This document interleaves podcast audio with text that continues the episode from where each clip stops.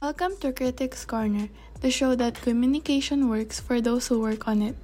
I'm your host, Jemima, and for this show, I'm with my group mates, Andrea, Angel, Jihoon, and lastly, Josh. And for this session, we're going to talk and analyze our classmates' film with the title The Introduction. So make sure you listen all the way through. So let's start with Angel. What do you think was the model of communication evident in the video? The model of communication evident in the viewed material is a linear model, specifically Lasswell's model in 1948. Why? Because as you can see in the video of Group 2, it focuses on how Zam will deliver his message to his grandfather Enzo, saying that he has a boyfriend, which is Chad, knowing that Zam is also a he or a guy. In a more expanded answer, the Lolo, which is the receiver, is just a main point target of Zam because he wants to confess to his Lolo. Based on the figure of Lasswell's model, Zam is the who or the communicator, says what or the message is Zam having a boyfriend. The in what channel or the medium is in a verbal way, to whom or the receiver is Zam's Lolo, and lastly, the in what effect or the effect is Zam's Lolo had no violent reactions after Zam confessed his relationship with Chad which is his boyfriend, and it's all okay to the grandfather, which is Enzo. He even said that Zam is in the age when relationships start and he understands Zam's real identity. In connection with that, we can see in the video that all of the characters except Zam's boyfriend, Chad, were the speakers. But the primary speaker here was Zam, the grandson, since he was the one that delivered the actual message, which was to introduce his boyfriend. While the listeners were all of the characters, but the primary listener was the grandfather or Lolo, since he was the one that received the introduction. Speaking of that, do you know that the feedback from my grandfather was the most awaited part of the video for me? Oh, same!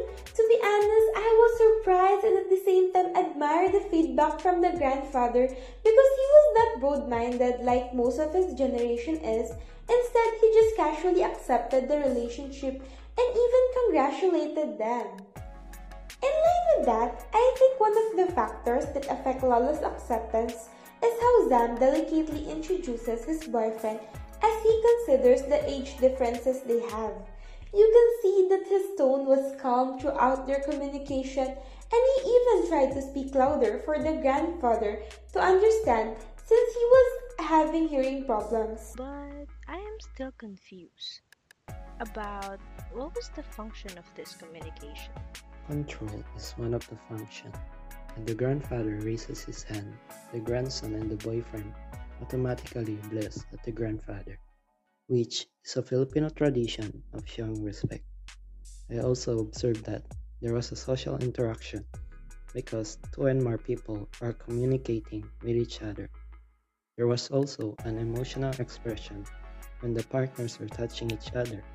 This is an example of nonverbal communication. Well, I agree with you that the function of the communication was clearly evident, but I was a little bit distracted by the background noise, which was the chatter and the bell sound.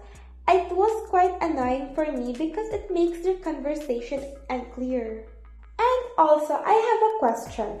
Do you think the communicators were able to show intercultural competence? Yes, of course. But how?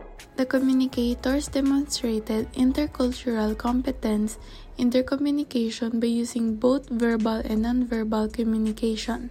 Can you specify it, please? Like the children use the expression po while speaking to elders or other people they respect. Filipino use these terms to express their regard. In discussion, they often punctuate or complete a typical statement. Another one was the use of tone. As seen in the film, after the character introduced his boyfriend, the Lolo said ha with a loud and high note of voice. Once he digested what Zam said, the Lolo's voice returned to normal. Also, have you seen the children practice mano? It is a standard greeting gesture which is frequently translated as a bless in English.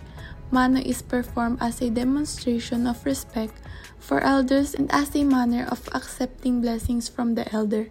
It is typically directed against those who are two generation old or older. Oh yeah, I actually love that scene too, in which all of them practice mano po because it shows the mutual respect they had for their grandfather. In connection with that, do you think the communication between and among the communicators were effective? I really want to hear an answer for this. So, the communication between Zam and Lolo was hard to understand.